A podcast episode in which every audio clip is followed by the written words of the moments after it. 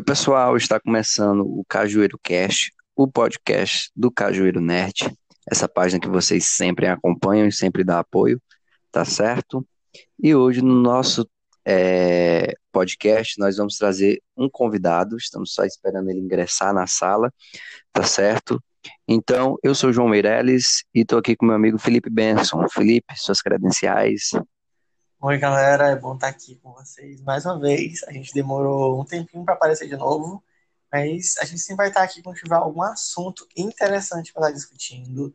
E vocês vão gostar bastante do que a gente vai estar falando hoje. E como o João falou ali de eu e dele, que a gente já é cadeira fixa aqui, hoje a gente tem a participação do outro João, que está participando do João Cícero, que vai se apresentar melhor por agora. É isso aí, João. É, pode deixar suas credenciais. Bem-vindo ao Cajueiro Cash. Esse podcast vai estar sempre aberto aí para você estar participando com a gente, tá? Oi, gente. Obrigado pelo convite. É, espero que todo mundo esteja bem, com saúde, que é o mais importante.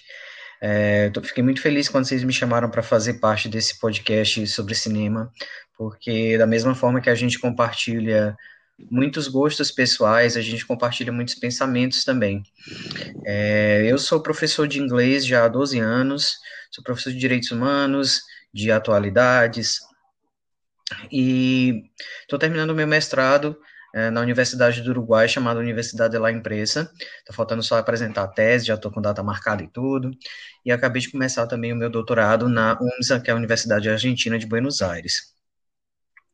Uh, o cinema também faz parte da minha vida há muito tempo. É, eu tento me conectar em um nível pessoal, mas também um nível acadêmico e demonstrar isso nos meus trabalhos. Tá? Eu estou com a minha tese para ser apresentada e o cinema fez grande parte da minha tese também porque eu falo sobre educação. E a educação uh, e o cinema estão intimamente conectados. Ah, então, queria agradecer mais uma vez pela, pelo convite e vamos discutir umas coisas legais aí para o pessoal ouvir. Certo, João. Só entrando um pouquinho na questão do, dos seus trabalhos de pesquisas, da sua vida acadêmica, como você é, decidiu assim que ia relacionar a questão do cinema com o seu projeto de pesquisa? Então, o meu projeto de pesquisa, que é a minha tese de mestrado, é, eu falo um pouco sobre o acesso à educação de crianças refugiadas no Brasil. A gente tem um problema muito grande com famílias, principalmente na, na última década, com a migração intensa de famílias venezuelanas para o Brasil. E elas acabam se alocando na região Nordeste, nos, nos estados do Maranhão, Piauí e Ceará. E com essas famílias eles trazem praticamente tudo porque eles não têm nada que deixar no país. Então, vem os pais, vem os filhos e as poucas coisas que eles possuem de, de material. E quando chegam aqui, há uma barreira muito grande, primeiro, inicialmente, por conta da língua, né? Há, muitos deles não têm nenhum tipo de conhecimento da língua portuguesa e acabam é, aceitando subempregos, acabam pedindo dinheiro e alguns acabam até entrando na criminalidade. Mas isso não é o foco. O foco do meu trabalho é falar do porquê as crianças que chegam com esses pais aqui na região Nordeste têm tanta dificuldade para ter acesso à educação. Claro que a gente leva em consideração fatores como a língua, mas o que que o Estado, o que que a, a prefeitura, o que que organizações não governamentais podem fazer para garantir esse acesso? E a educação, juntamente com o cinema, fazem esse link, fazem essa ponte porque para que você consiga plenamente adquirir conhecimento, você precisa saber a língua, você precisa ter um, um conhecimento pelo menos básico do idioma que você está vivendo 24 horas por dia. Né? E a gente faz essas análises através de coisas como literatura, arte, e o cinema está inserido nisso também. Certo. O Felipe tem alguma pergunta ao nosso convidado? Pergunta, por agora eu não tenho não, mas a partir do próximo bloco a gente vai ter várias perguntas, tem várias coisas que eu estou muito curioso para saber. Até porque o tema que a gente vai falar hoje, gente, vamos discutir o que é, que é o cinema hoje em dia, o, qual é o futuro que esse cinema tem pra gente. É uma das discussões que a gente vai trazer hoje. Eu quero muito saber a opinião do nosso amigo João sobre isso. Então eu vou estar fazendo esse bloco, e na hora que começar o próximo bloco, a gente já entra com esses questionamentos, viu? Certinho, vamos passar para o próximo bloco então, e no próximo bloco a gente tem aí é, mais falas do nosso convidado. Certinho.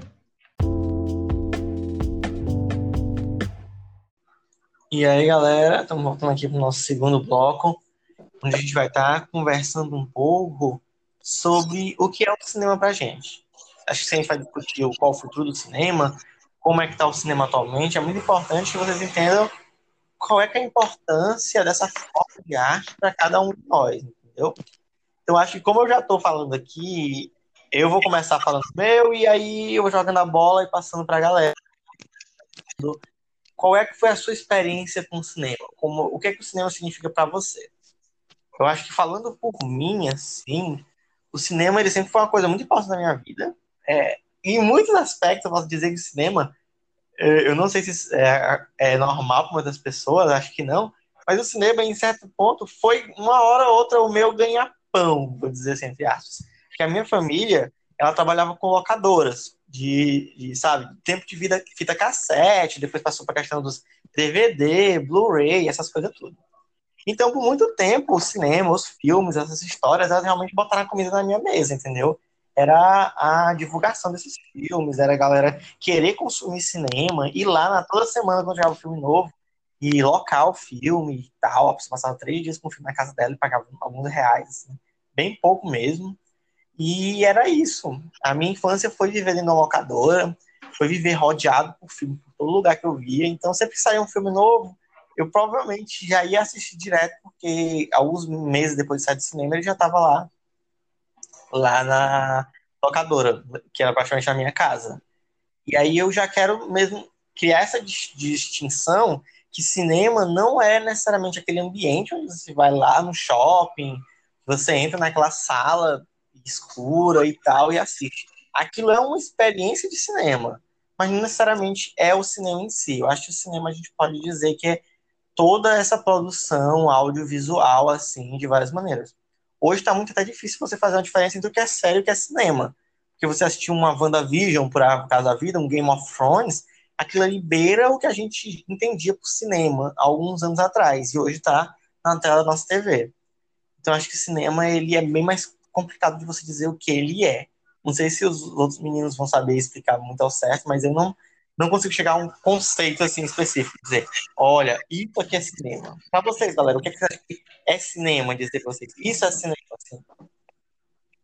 Acho que eu posso falar primeiro. Acho que a, a experiência que eu tive com o cinema. Um é, acho que eu posso falar primeiro, a gente passa para o João, né? Uhum. É, o, acho que a minha experiência com cinema ela foi bem reduzida na minha infância, né? Sempre tinha a questão das locadoras, que eram os locais mais acessíveis, né? Que tinha ali no, no final dos anos 90 e início dos anos 2000.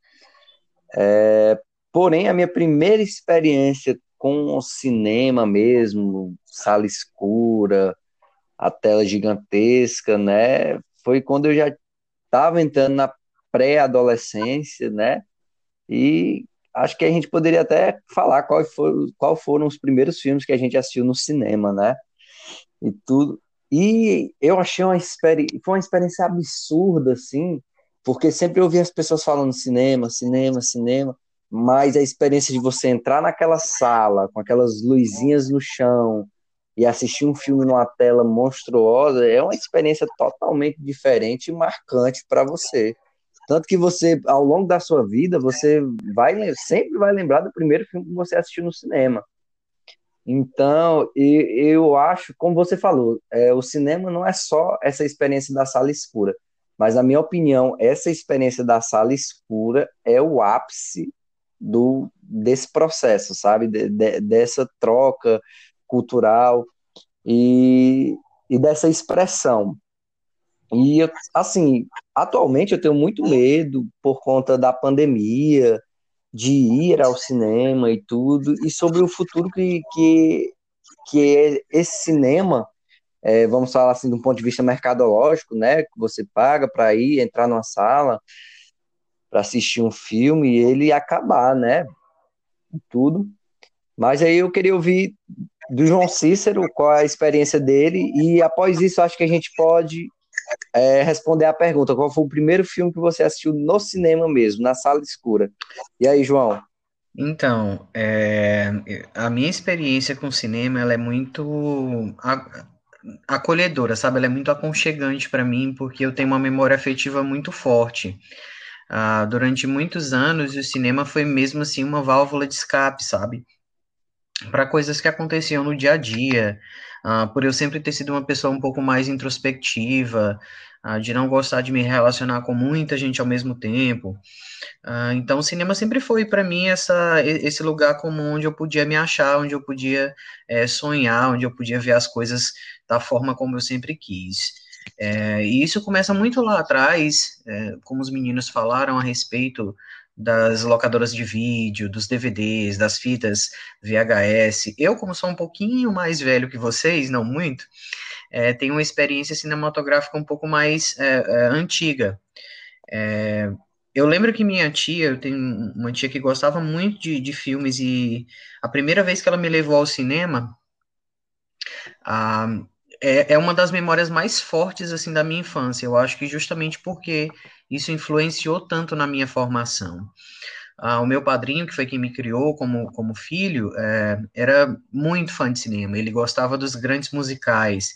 Então, assim, foi um- uma das coisas que mais é, construiu a minha o meu caráter cinematográfico foi ah, assistir musical com ele aos domingos depois do almoço, né? Ah, eu lembro bem que, que ele adorava Dançando na Chuva, ele sabia todas as, as letras, sabia todas as músicas e adorava sapateado. Então eu peguei um pouco dessa paixão que veio junto com ele. Ah, e a- ao longo do tempo, o cinema transformou o meu caráter justamente porque eu queria um pouco mais, eu queria saber mais, eu queria me interessar mais. É, em 2011, eu tive a oportunidade de morar fora do Brasil e eu morei em Nova York. Eu fui fazer alguns cursos, morei por sete meses em Nova York, estudar, e um dos, um, um- uma das oportunidades que eu sou muito grato por ter tido foi de conhecer o American Film Institute, porque eu morava junto com um rapaz, a gente dividia o apartamento, que era ator, e ele tinha ido para os Estados Unidos para tentar é, ser ator da Broadway. Então, assim, é, parece que o destino às vezes lança a mão de certas coisas. Eu comecei lá atrás com os filmes do meu padrinho, a gente assistindo musicais e, e chegar até a, a morar com um ator que, inclusive, chegou a fazer algum, algumas peças na Broadway na época.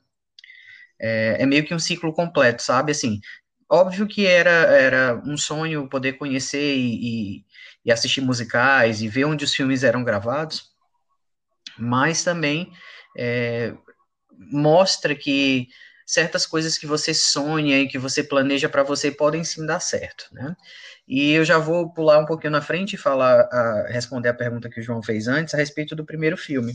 Como eu disse antes, a minha tia me levou para ver esse primeiro filme. E eu me lembro super forte porque foi um filme dos Trapalhões. E como vocês sabem, aqui no Piauí a gente tinha um cinema no centro da cidade chamado Cine Rex. Cine Rex era, era o nosso único cinema e foi o nosso único cinema durante muitos anos. E eu ainda peguei o Cine Rex, assim, mesmo já no finalzinho da história dele. E eu me lembro que foi os Trapalhões. Ah, não vou lembrar o nome do filme especificamente, mas eram que eles entravam no, na Pedra da Gávea, no Rio de Janeiro. Era com a Angélica. É, é, eu sei que eles encontravam uma civilização de monstrinhos dentro da Pedra da Gávea. E é, é, era muito legal, assim. Eu lembro de depois assistir esse filme várias vezes é, e relembrar desse momento. E eu me lembro muito fortemente da minha tia levando ao Cine Rex para assistir esse filme dos Trapalhões. Certo. O Felipe quer responder aí qual foi o primeiro filme que assistiu no cinema? Cara, eu tô agora ainda processando aqui que a gente tem alguém aqui que conseguiu aproveitar um do Cine Rex ainda. É, O Cine Rex, sim, tava processando dando isso também. da minha Cara. Mas é assim, tá tudo bem. Não, mas é, aqui, por exemplo, eu e o João, a gente já, a partir de alguns projetos, algumas coisas, para revitalizar aquela área ali, né, na frente do Cine Rex e tal, umas coisas. E a gente, tipo, sempre veio com uma memória muito afastada da gente, sabe? De que seria algo. E assim, de conhecer alguém que viu isso na, na época que estava vivo, que estava funcionando e tudo mais, é uma coisa muito, muito interessante. Demais, sabe? Então, mas agora, voltando pro tema. O, o primeiro filme que eu assisti no cinema foi Transformers. Transformers 2, eu acho. Foi por aí, acho que em 2009, 2008, uma coisa assim. E foi lá no, no cinema, lá no cinema do Riverside. Eu lembro que eu não ia assistir Transformers, eu ia assistir algum outro filme. Acho que era um Era do Gelo, ou coisa do tipo, um desenho mesmo. E tava esgotado quando eu cheguei. Aí o que, é que tinha pra assistir? Transformers. Ah, eu de Transformers. E até hoje eu sei que Transformers é ruim, entendeu? Mas eu não consigo não gostar de Transformers mais. Eu amo, pô, aqueles, os três primeiros filmes, porque fizeram parte da minha infância e, e ver, cara, aqueles robôs imensos naquela tela gigantesca, aquelas lutas, aquela pirotecnia maluca e tudo, na minha cabeça de 10 anos explodiu totalmente. Eu fiquei, meu Deus, isso é incrível, isso é a coisa mais espetacular que o homem já fez. O que a Mona Lisa perto do Optimus Prime? Na minha mente era isso que aconteceu. Foi essa é. a primeira experiência. E assim, mas assim, eu queria também dizer que, por mesmo que foi a minha primeira experiência com cinema, ali cinema ali físico e tal, não foi essa experiência que me virou a chave para amar o cinema. Ah, o filme que eu assisti, que eu falei, tipo, tem o meu antes e depois, o Felipe antes e depois de assistir esse filme, que eu considero, foi quando eu assisti Senhor dos Anéis, As Duas Torres. Porque eu não tinha o primeiro filme do Senhor dos Anéis, eu tinha em DVD só o segundo, então eu comecei a assistir pelo segundo. E aí eu assisti e eu achei aquilo incrível, cara. Eu, mano, isso aqui é maravilhosamente genial. E aí, a partir daquilo, eu quis saber mais sobre cinema, e eu fui, tipo, atrás dos canais de YouTube, né? Naquela época, o Omelete era o maior canal, assim, de cavalo de cinema no Brasil, é porque era bem o começo, essa tendência de YouTube mesmo. E eu comecei a seguir eles, e, cara, cada vez eu ia ó, ouvindo sobre os lançamentos e vendo vídeo de análise e aquela coisa, e isso foi evoluindo, evoluindo, transformando até o ponto de que hoje em dia eu, o João, a gente faz as nossas próprias análises, né? A gente fazia as coisas que a gente amava ver 10 anos atrás, sabe? É muito massa ver como uma coisinha vai levando a outra. Agora é tu, João. Sim, cara, assim, o, o João Cis falou, falou de duas coisas, assim, que, que marcaram muito é, na nossa construção de um capital cultural, né? Porque foi, ele falou de musicais e falou do Cine Rex. Mano, e quando ele falou do Cine Rex, Felipe, eu lembrei na vez que a gente estava lá na, num, num evento que estava tendo na Pedro II. É, na Pedro II, né? E aí eu fui ao banheiro lá do, do Café Art Bar, né? E tudo. E, e saiu uma, uma, uma, senhora, né? Já, ela já tinha, assim, vamos dizer que uma denúncia na idade, né? Uhum. Ela falou assim: Meu filho, você tem quantos anos? Aí eu falei: Eu tenho 20, 20 anos. Aí ela falou: Meu filho, como é bom ver você aqui. Você acredita que eu assisti Senhor dos Anéis aqui no Cine Rex ainda? E eu achei aquilo incrível, como as pessoas, a memória do Cine Rex, ela tá presente em Teresina ainda, sabe? Mas pelo uma má vontade mesmo dos proprietários, eu não vejo nem tanto das autoridades, porque já teve algumas, alguns encaminhamentos para revitalização do Cine Rex e os proprietários querem que aquilo ali caia, despenque, quebre, sabe? Para eles construir outra coisa por cima. E a memória do Sinrex, o João Cícero falou aqui, eu comecei a refletir, ela é muito forte na presença é, da população teresinense. Se você falar de Cine Rex para qualquer pessoa, a pessoa, oh, já assistiu um filme aí no Cine Rex, era muito bom, esse tempo a gente ia para Praça Pedro II e tudo, e assistia filmes. Mas voltando para a questão dos musicais. A minha família, como o tio do João, é, eu tinha um tio também que ele gostava muito de musicais e ele gostava principalmente do Grease. E quando a gente era pequeno, ele botava a gente para assistir o Grease. E eu acho que assim foi, foi o que me fez amar musicais. Porém, quando eu fui a primeira vez no cinema, eu fui para assistir High School Musical 3. Uhum. a primeira vez que eu fui no cinema foi para assistir High School Musical 3. E no começo do filme, eu não tinha assistido nenhum High School Musical anteriormente, né?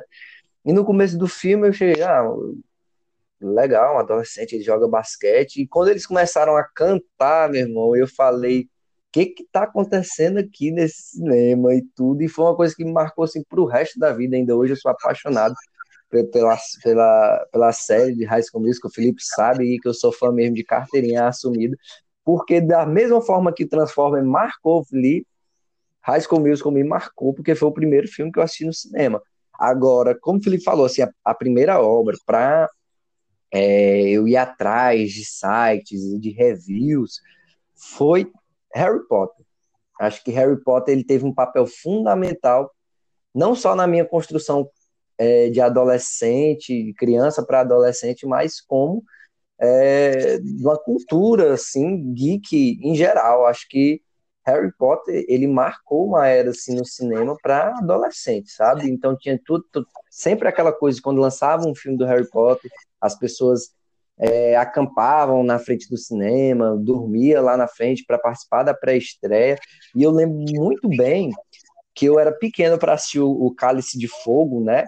E como eu percebi o shopping, né? Eu fui no shopping e tal, como eu percebi o shopping movimentado com o quarto filme do Harry Potter e aqueles cartazes super fodas que a gente ainda, pelo menos eu não sei se vocês concordam, mas a gente não tinha aqui aqueles cartazes gigantescos de interações e aí você via, meu Deus, aqueles cartazes, que coisa linda, essa galera toda fantasiada.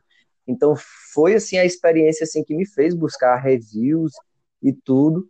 E aí eu acho que a gente pode passar para o próximo bloco e discutir o como esse período dos anos 2000 alimentou os sites nerds, né? O Omelete teve um crescimento absurdo aí com é, o advento dos filmes de super-heróis, né? E tudo, acho que a gente poderia discutir isso no próximo bloco. Sim, acho que o próximo bloco a gente já pode chamar de a marvelização do cinema. Oh. É, esse período que a gente tá vivendo, sabe?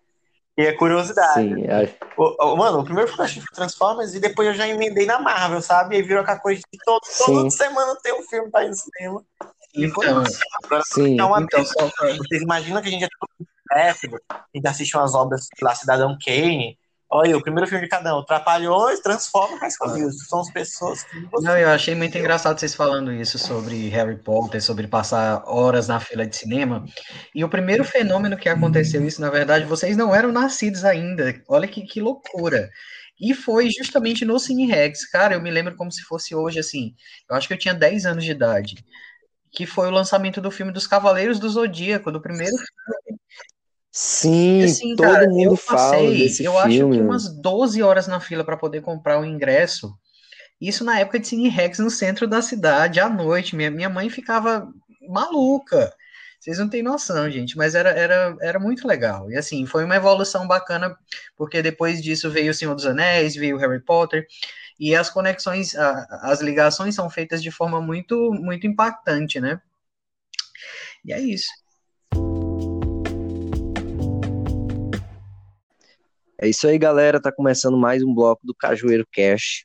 E nesse bloco a gente vai abordar sobre como observamos o processo do cinema hoje a partir da nossa formação cultural, social e também intelectual, né?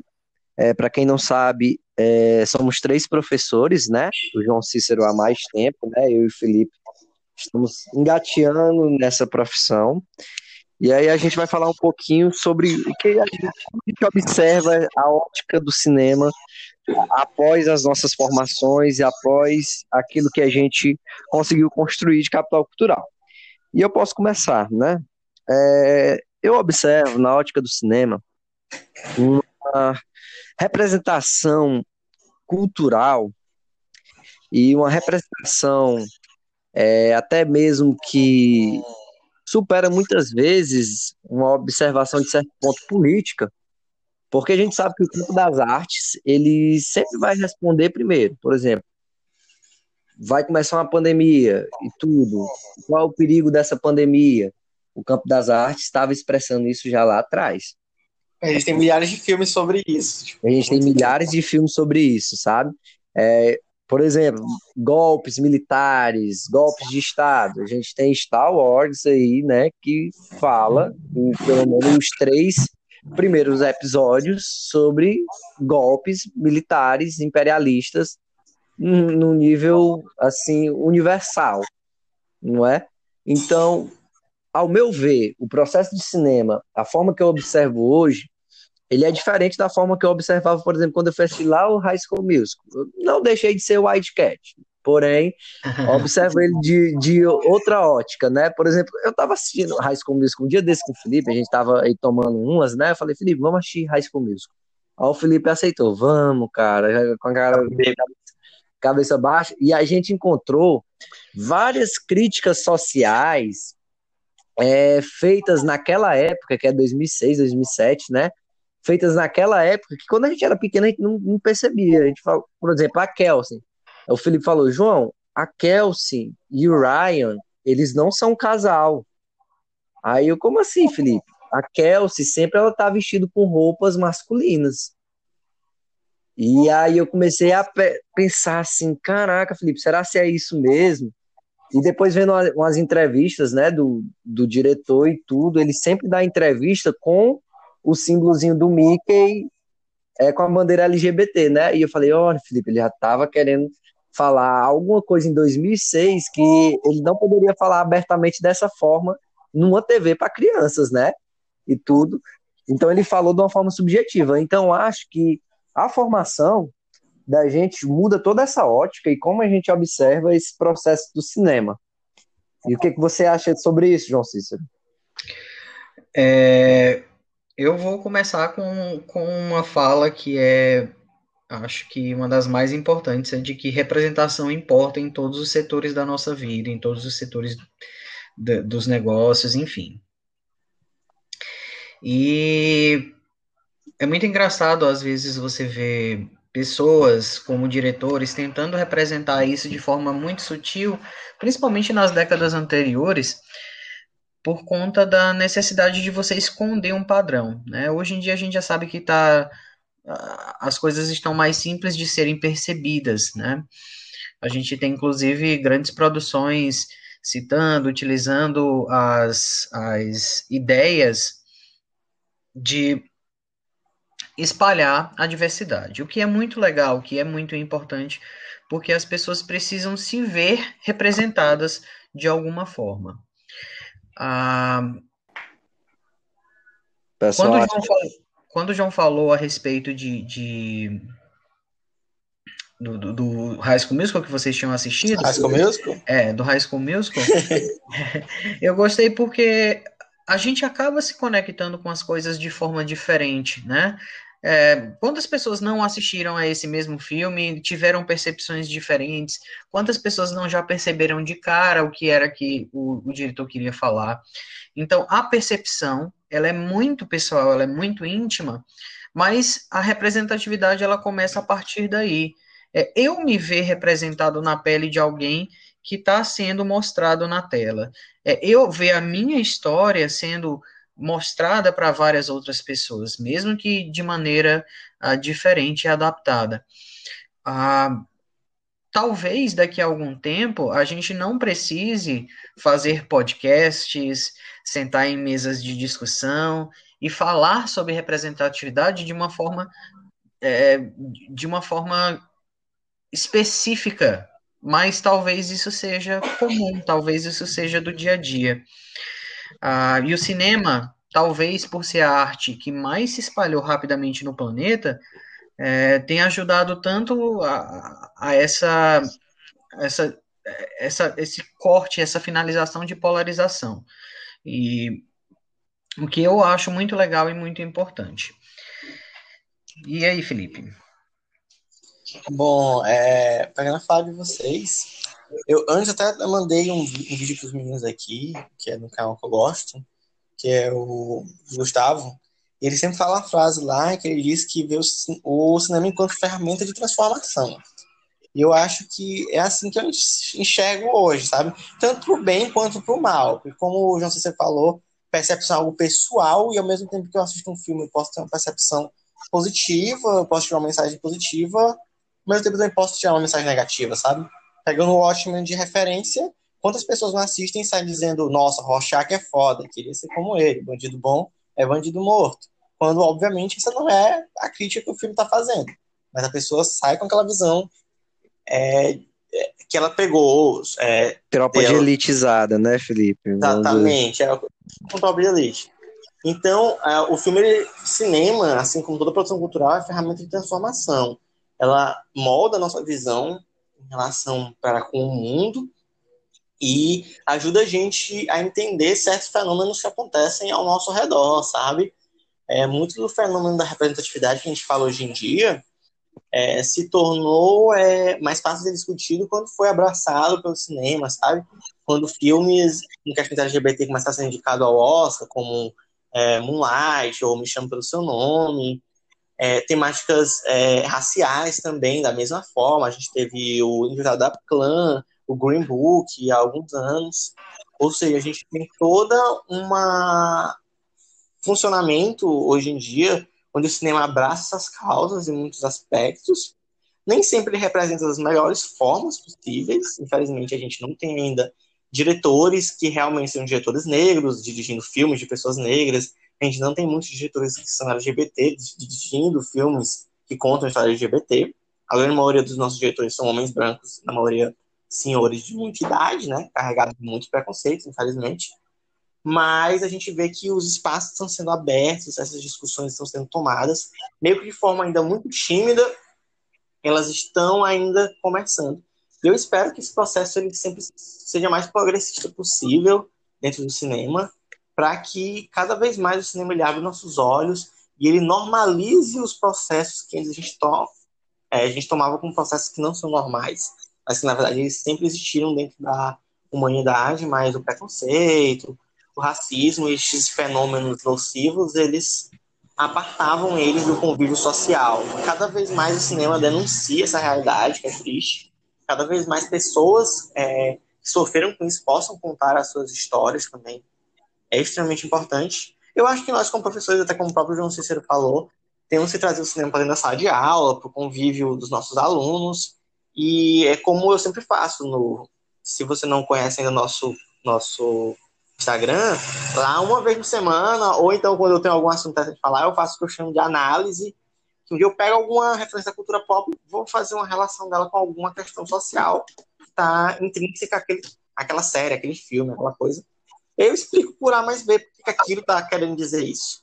Então, acho que cada vez mais esses esforços de mostrar o cinema como agente de transformação, principalmente para a gente que é professor, mas para qualquer produtor de conteúdo, é de extrema importância hoje.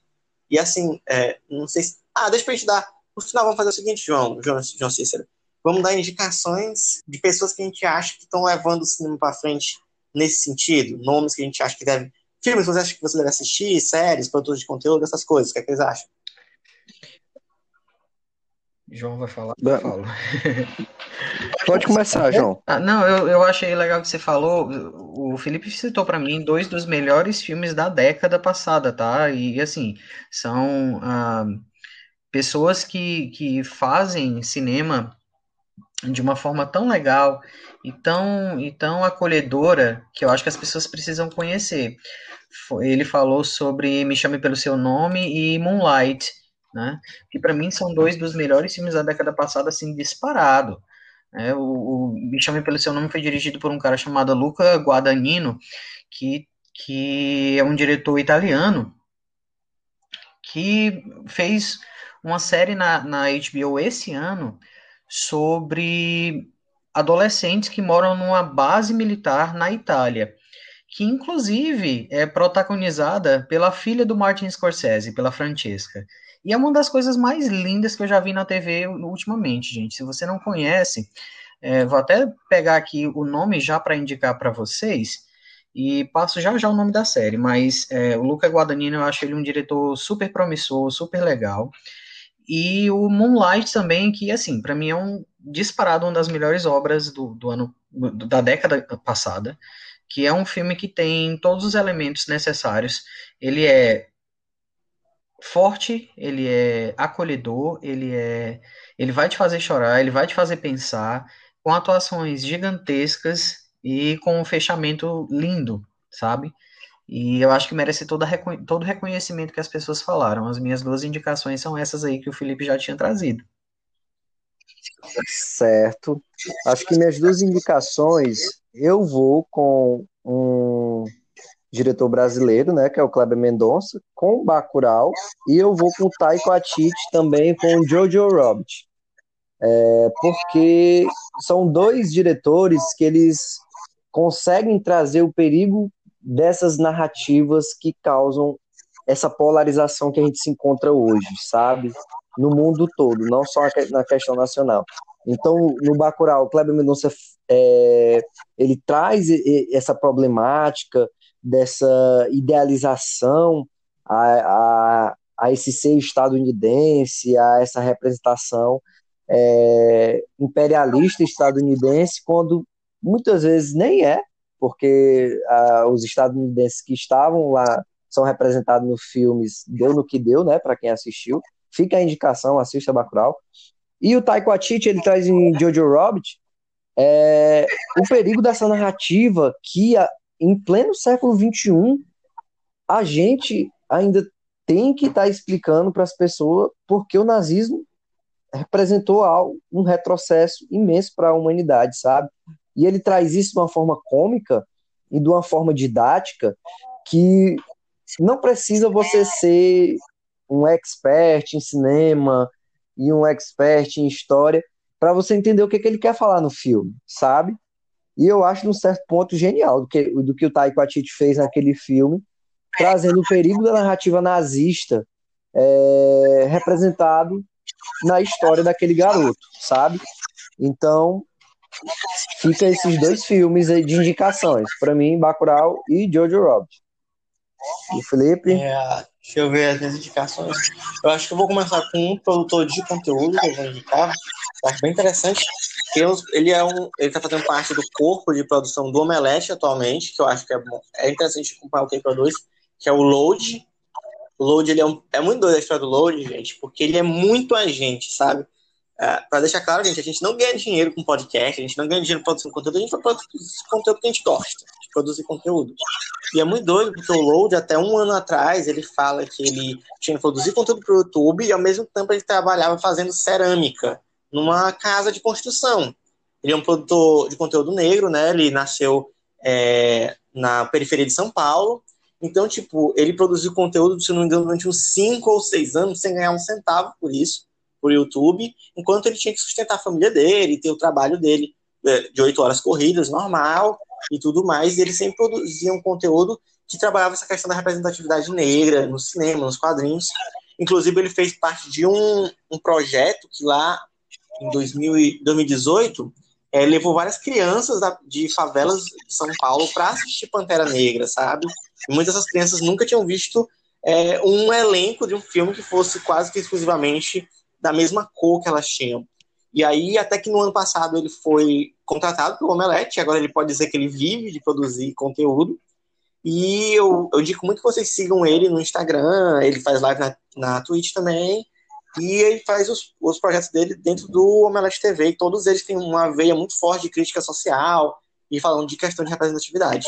E eu acho muito interessante que um, um criador de conteúdo desse tipo é, conseguiu achar espaço nesse mercado que dentro do Brasil é um mercado que é muito difícil da gente estar tá entrando, então eu fico muito feliz quando eu vejo que uma pessoa que é a gente como a gente, que por muito tempo fez conteúdo porque amava, hoje está podendo viver desse conteúdo dele. E aí a minha segunda indicação é uma indicação mais para criança, que eu acho que é muito interessante.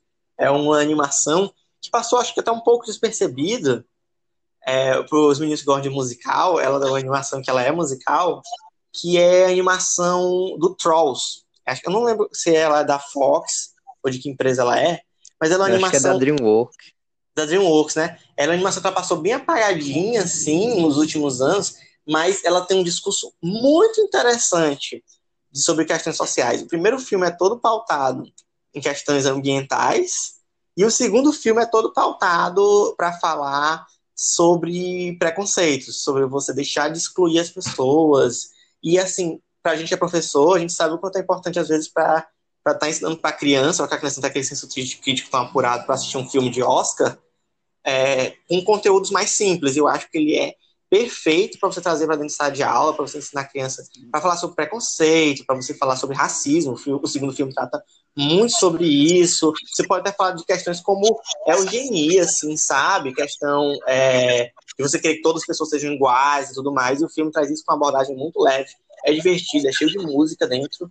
Então eu deixo de recomendação.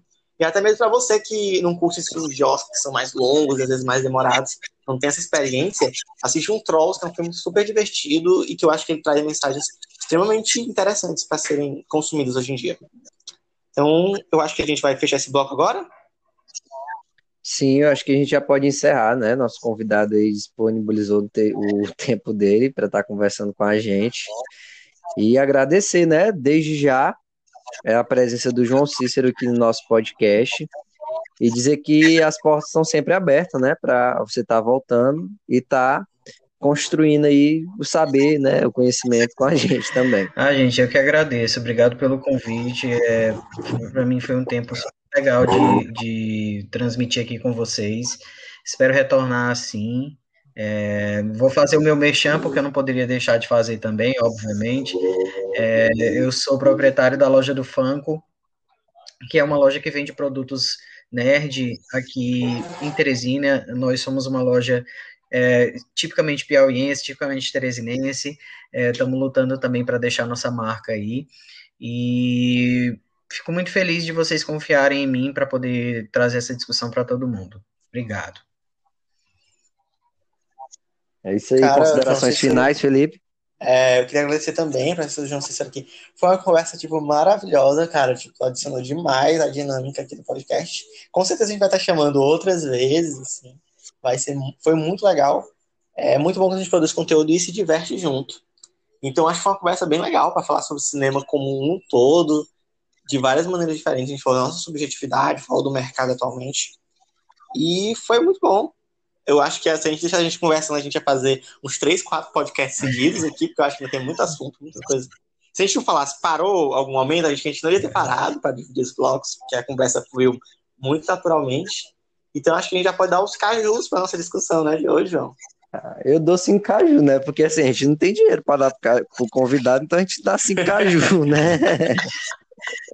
Eu também, eu vou dar meus, eu vou dar meus cinco cajus aqui. Eu cinco cajus e um docinho de caju a mais ali, que é para dar uma incrementada. Essa é a minha nota. Sim. Eu, eu vou. A minha nota, não, assim, eu queria poder dar mais cajus, cinco eu acho até pouco, né? Mas eu vou dar cinco cajus e cinco uhum. castanhas bem grandes. Ah, mano, adorei, adorei. Então, adorei, galera, foi muito massa o papo. Foi top demais. Então, acho que é assim que a gente vai se despedir hoje, pessoal. Eu acho que a gente poderia, não vou prometer nada, mas quem sabe a gente faz um podcast falando sobre Snyder Cut. Eu vi que todo mundo tá empolgado aqui. Eu jogo o convite logo aí, quem sabe já não sei se será aceito. Não sei, não estou ah, prometendo. Talvez tenha. Olha, fiz, olha, ideia, hein? Se Vamos flopar, ver. eu não faço, porque eu não aguento mais falar mal do Snyder. Eu deixo o bichinho. Então, pessoal, eu agradeço todo mundo que vai ouvir aqui o nosso podcast. Segue a gente lá no Instagram, que é o arroba Nerd. É, João Cícero faz bem o mexendo do teu Instagram pra galera também seguir lá. Beleza, gente, sigam é, arroba John Hazek, J-O-H-N, J-O-H-N, César ao contrário, R-A-S-S-E. Certo, e a loja do Funko também, hein? Arroba a loja do Funko. Então, pessoal, foi isso por hoje. Eu me despeço aqui dos dois Joãos e me despeço de vocês também. Valeu, pessoal, por mais ouvir a gente mais nesse podcast. E a gente está voltando aí com certeza. Acompanhe a gente no Instagram e nas outras redes sociais. É, tchau. tchau, pessoal. Tchau.